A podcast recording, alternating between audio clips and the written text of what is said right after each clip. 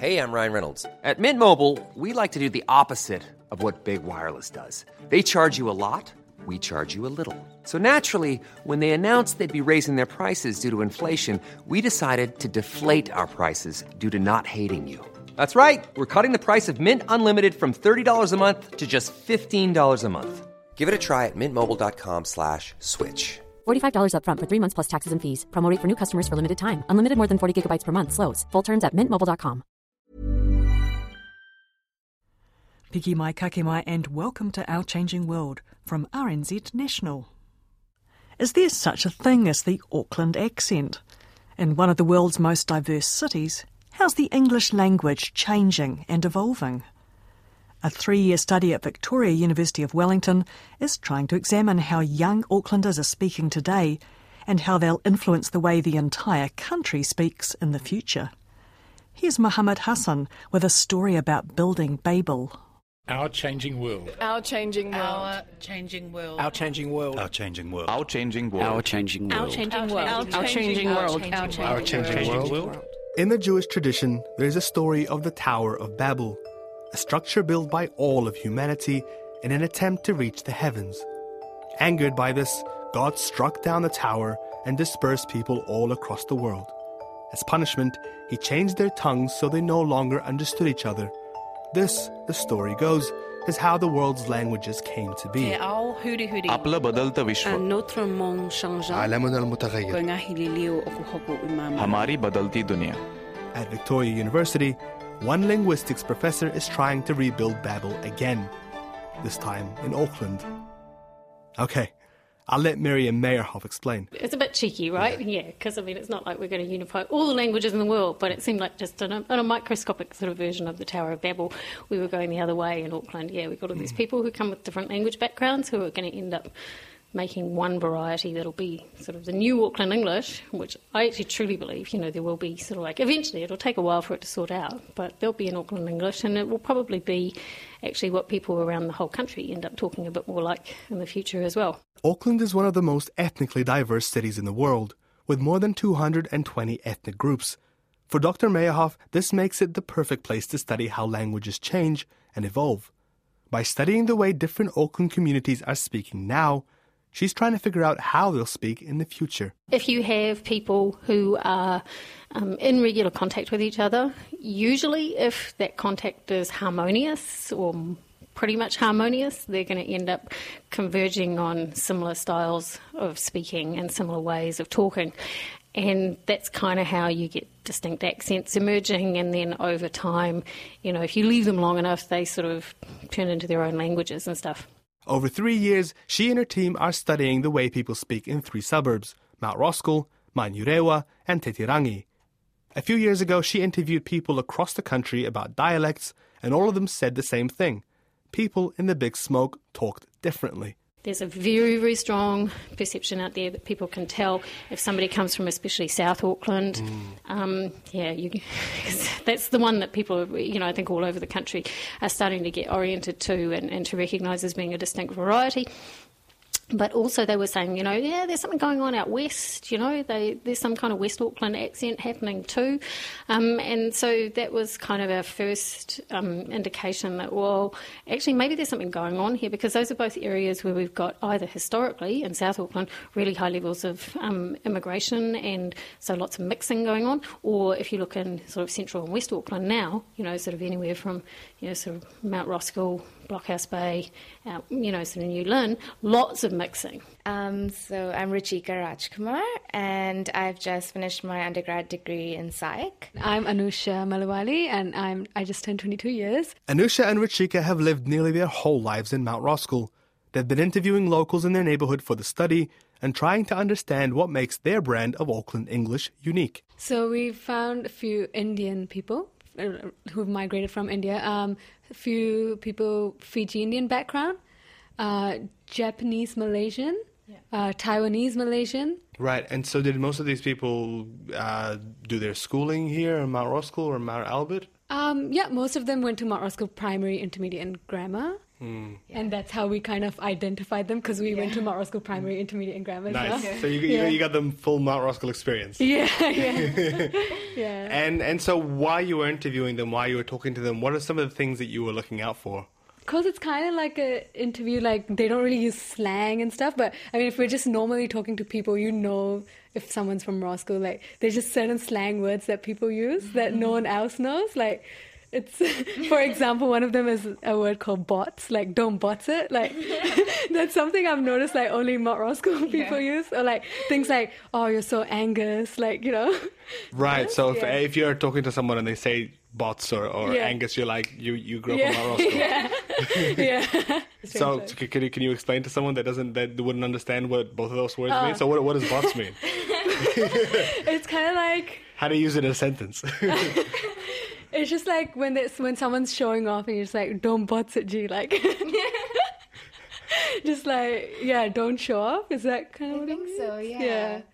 Or like Angus means angry, like you're so angry, but in a more casual kind of way. Across town, Ruby Papali'i Curtin has been studying what's happening in South Auckland, though she's not from there. My family is from Samoa, so um, my grandparents migrated here in the 50s, and my mum was born there as well. And yeah, they wanted people out south um, specifically to talk to, so I luckily had a lot of connections there.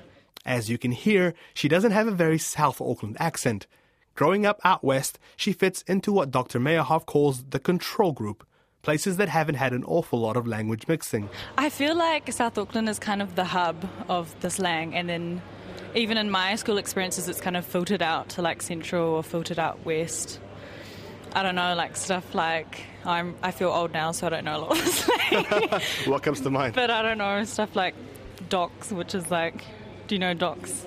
That kind of stuff, like um, So, okay, slang for. Oh, okay. Yeah. So that's like slang for toko, which is Tongan brother, and then kind of like us, which is uso brother in Samoan. I don't know stuff like that. People almost take from South Auckland um, subcultures that come through. South Auckland's body is banging stats and figures. There are 1,500 mockers within South Auckland. That means for every second ugly person, there are colloquial cuffs that will chain them with inside jokes for the next 10 years. There are give or take and take 800 eat asses. That means there are 1,200 half-formed girlfriends threading together all that. Lopalava. My name is Marina Alefosio. I am a spoken word artist and I am a mom. Cool. And, and whereabouts in Auckland do you live? I currently live in Manurewa. Manurewa. How long have you lived there? Uh, about eight years. Eight years. And before that? I lived in Papatoetoe for about five years. Cool. So you spent 13 years living essentially in the heart of South Auckland, right? Yes. Yeah. Yes. Do you think Do you think there is a South Auckland accent?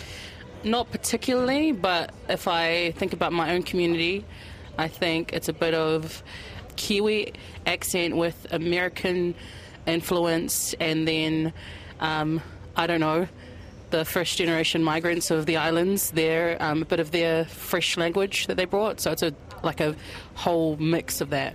So when people talk about like the slang that comes out of South Auckland, what are some of the things that people th- say in South Auckland that they don't say outside of South Auckland? Um, I wouldn't use hard out at my job um, because I know people don't know what I'm talking about. and one time we were delivering a workshop in Australia, and that we had these young Australian kids writing poetry, and I said, "Shot, guys, you're nearly there," and they all looked at me like, "What the heck did she just say?" So stuff like that. Okay, sidebar. Hard out means yeah, totally. And shot guys means way to go. a language of affirmation in South Auckland is different. We would say, you know, shot, go hard, all that kind of stuff. I don't think it's. I, I wouldn't be able to say it in, I don't know, the inner city. Do you feel like that that kind of language is spreading though? That more people are, are starting to pick up on it? Yeah, and I don't know if it's because of the influence of film and, and music, and um, a lot of our South Auckland artists are, more of them are getting out there and their language is influencing others, or that we're like kind of um, becoming an, a city that, that gets around a lot. We, we, we more of our communities are mixing, and so we're sharing conversation. And so I know um, there's been people from Christchurch I've spoken to who understand what I'm saying when I say um, hard out, what a sad guy. So where's all of this going? How will Aucklanders, maybe even New Zealand as a whole, be speaking in 20 years' time? If we do build our own Tower of Babel, what would it look or sound like? I asked Miriam Meyerhoff to step outside her comfort zone and make a bold prediction. In 20 years, basically all of Auckland is going to be using R um, in words like work and possibly even in unstressed words like her. Mm. Um, and uh, it may even be coming through in things like farmer and things like that. Right. So, do, do, are young people in Auckland already starting to they lean sure towards R. those trends? That's the easy one to pick because Yeah. it's already so pervasive. This means we'll soon go from saying farmer to saying farmer. So then, what? I mean, how is Auckland changing the way that the rest of New Zealand speaks?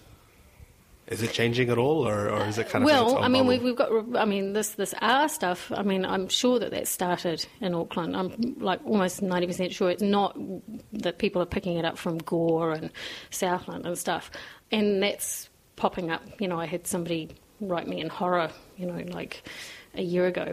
My grandson is at school in Karori West, and um, all of the kids are using R. And Hmm. I was like, well, yeah, that's what I've been telling you. Yeah.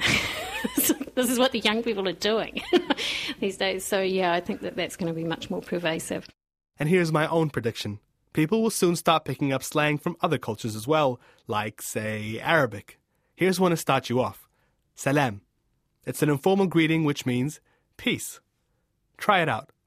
Salam. For Our Changing World, I'm Muhammad Hassan. Salam, bro. Salam Mohammed. And he was talking with Miriam Meyerhoff from Victoria University of Wellington about her language research in Auckland.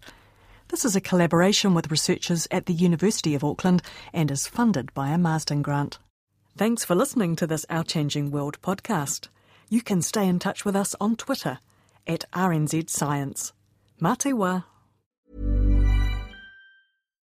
Botox Cosmetic, out of botulinum toxin A, FDA approved for over 20 years. So, talk to your specialist to see if Botox Cosmetic is right for you.